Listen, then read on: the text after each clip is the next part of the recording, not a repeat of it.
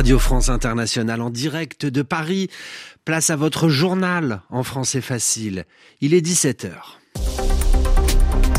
Le journal. Le journal en français facile. Adrien Delgrange. 16h temps universel. Nous sommes le mercredi 10 janvier.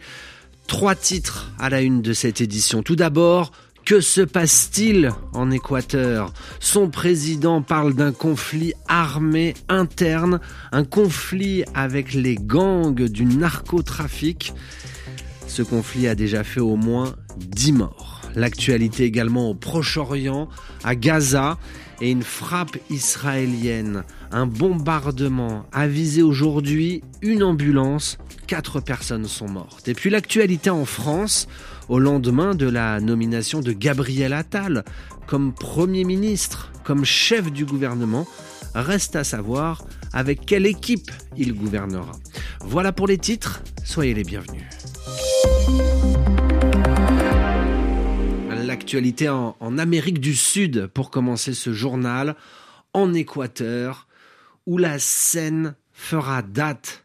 Hier, 14h, heure locale, des tirs en direct sur un plateau de télévision. Des hommes lourdement armés sont entrés, ont fait irruption en direct à la télévision. Des journalistes et des techniciens pris en otage quelques instants avant l'intervention de la police. Christophe Paget, bonjour. Bonjour. Le président de l'Équateur, Daniel Noboa, a déclaré son pays en état de conflit armé interne. On l'entend sur le plateau de, TC Télévision, un journaliste entouré d'hommes masqués qui le menace à bout portant avec un fusil et un pistolet supplie que s'en aille la police. Dis-lui que nous avons des bombes, lancent les assaillants avant de mettre ce qui ressemble à un bâton de dynamite dans sa poche. Jorge Rendon, directeur du journal de TC Télévision. J'étais en direct avec ma collègue en train de présenter le journal quand vers 14h10, nous avons entendu du bruit et pensé qu'il y avait une bagarre en dehors du studio dont la porte est pratiquement blindée. Ils essayaient de la forcer pour entrer. Ils ont tiré dans le pied d'un caméraman et cassé le bras d'un autre. La police est arrivée en quelques minutes. Les attaquants étaient bien armés, des armes de gros calibre. 13 personnes ont été arrêtées qui feraient partie du groupe criminel Tiguerones. Le président Daniel Noboa avait décrété l'état d'urgence lundi après la fuite de prison de l'ennemi public numéro un, Fito. Hier, déclarant que l'Équateur était en état de conflit armé interne, il a ordonné la neutralisation de tous les groupes criminels impliqués dans le narcotrafic. Il a même donné une liste extensive, une liste complète.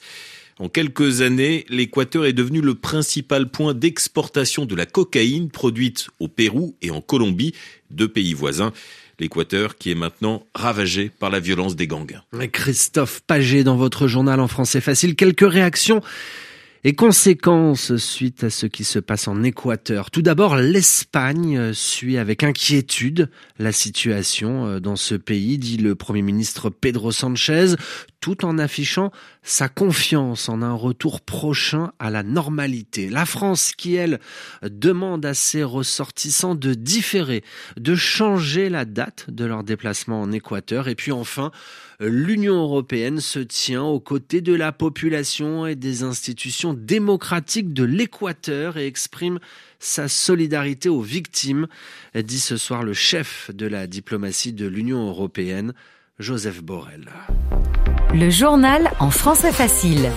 18h04 à Gaza, la guerre à Gaza à présent où l'armée israélienne affirme que dans la journée, son armée a visé 150 cibles, notamment dans le centre et le sud de ce territoire palestinien. Pendant ce temps-là, le nombre de morts côté palestinien ne cesse d'augmenter en un peu plus de trois mois.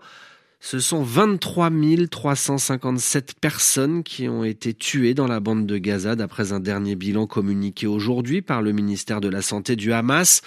Euh, sur le plan diplomatique, sur le plan des négociations, Anthony Blinken était à Ramallah aujourd'hui en Cisjordanie occupée.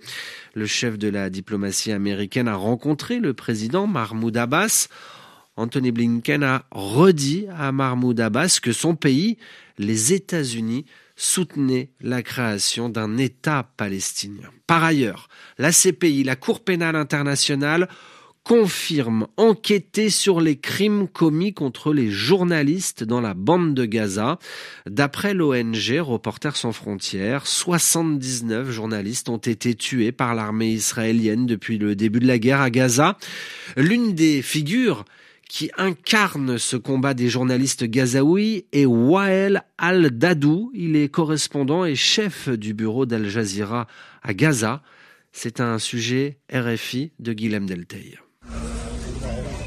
Face au linceul enroulé autour du corps de son fils, Wael El Dadou s'effondre. Ce quinquagénaire a déjà perdu sa femme et deux de ses enfants dans un bombardement israélien en octobre. Le voici en train de pleurer un mort de plus dans sa famille directe. C'est vrai que la souffrance est très grande et la douleur encore plus. Le prix était très très très élevé car Hamza était tout pour moi. Il était mon âme et mon oxygène. Quelques heures après les obsèques, il reprenait le travail. Malgré la souffrance, l'homme, lui-même blessé dans un bombardement, se dit porté par l'importance de sa mission. Mais ce prix et cette douleur ne nous empêcheront certainement pas de continuer sur cette voie. Nous n'hésiterons pas et ne nous arrêterons pas un seul instant tant que nous serons en vie, car il s'agit d'un noble message humanitaire, sacré et garanti par toutes les lois et conventions internationales et humanitaires.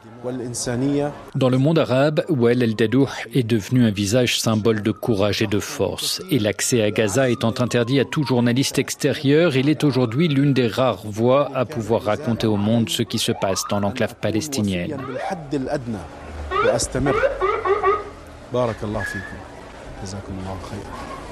Et puis c'est l'une des conséquences de la guerre entre Israël et le Hamas. Des rebelles du Yémen, les Houthis, attaquent des navires sur la mer Rouge, des bateaux qui, selon les Houthis, apportent de l'aide à Israël. Trop, c'est trop. Nous devons être clairs avec les Houthis sur le fait que cela doit cesser et c'est le message simple que je leur adresse aujourd'hui. Préparez-vous. Déclaration sous forme de menace du ministre britannique de la Défense. Aujourd'hui, les armées britanniques et américaines ont déjoué, ont empêché une attaque importante sur un bateau en mer Rouge. L'actualité en France au lendemain de la nomination de Gabriel Attal comme Premier ministre, comme chef du gouvernement, reste à savoir avec quelle équipe il gouvernera. Gabriel Attal poursuit ses discussions avec le président Emmanuel Macron sur euh, la composition de son gouvernement. Le nouveau Premier ministre, lui, poursuit aussi ses déplacements.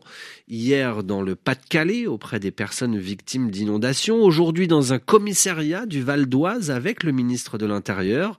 Gérald Darmanin d'ailleurs très probablement maintenu à son poste de ministre de l'Intérieur. Une chose est sûre, la nomination de Gabriel Attal comme Premier ministre est un signal celui de la volonté du président de la République de donner un nouvel élan à son quinquennat. Valérie Gasse, la tâche de Gabriel Attal s'annonce compliquée et les chantiers nombreux. Le premier chantier, c'est celui de l'éducation. Gabriel Attal sait qu'il sera particulièrement attendu sur ce dossier. Dans son allocution lors de la passation de pouvoir avec Elisabeth Borne, il l'a dit tout de suite, j'emmène avec moi la cause de l'école, comme pour essayer d'éteindre les critiques de ceux qui lui reprochent un passage trop éclair au ministère de l'Éducation pour avoir engagé des actions concrètes au-delà des annonces. Un cadre de la majorité balaie ses critiques en pariant sur le fait que Gabriel Attal va faire la preuve de ses qualités à Matignon, faire savoir, mais aussi savoir-faire. L'autre gros chantier, c'est le plein emploi, l'obsession d'Emmanuel Macron qui veut avancer sur ce terrain en 2024. Et puis il y aura notamment la préparation des Jeux Olympiques et forcément la campagne des Européennes. C'est là qu'il va devoir monter au front contre Jordan Bardella. Dans la majorité, beaucoup voient dans sa nomination la volonté de muscler la riposte politique au RN. Une feuille de route chargée et autant de défis pour un Premier ministre novice dont l'un des principaux enjeux sera aussi de faire la preuve qu'il a les épaules pour gérer l'équipe gouvernementale et ses poids lourds, mais aussi s'imposer à l'Assemblée. À Mayotte, l'eau du robinet va être plus fréquente. La préfecture de l'archipel français a annoncé un allègement des coupures d'eau, ramenées à un jour sur deux contre deux sur trois auparavant. Décision prise en raison des fortes pluies qui ont récemment touché ce territoire de l'océan Indien. Radio France Internationale à Paris, il va être 17h10.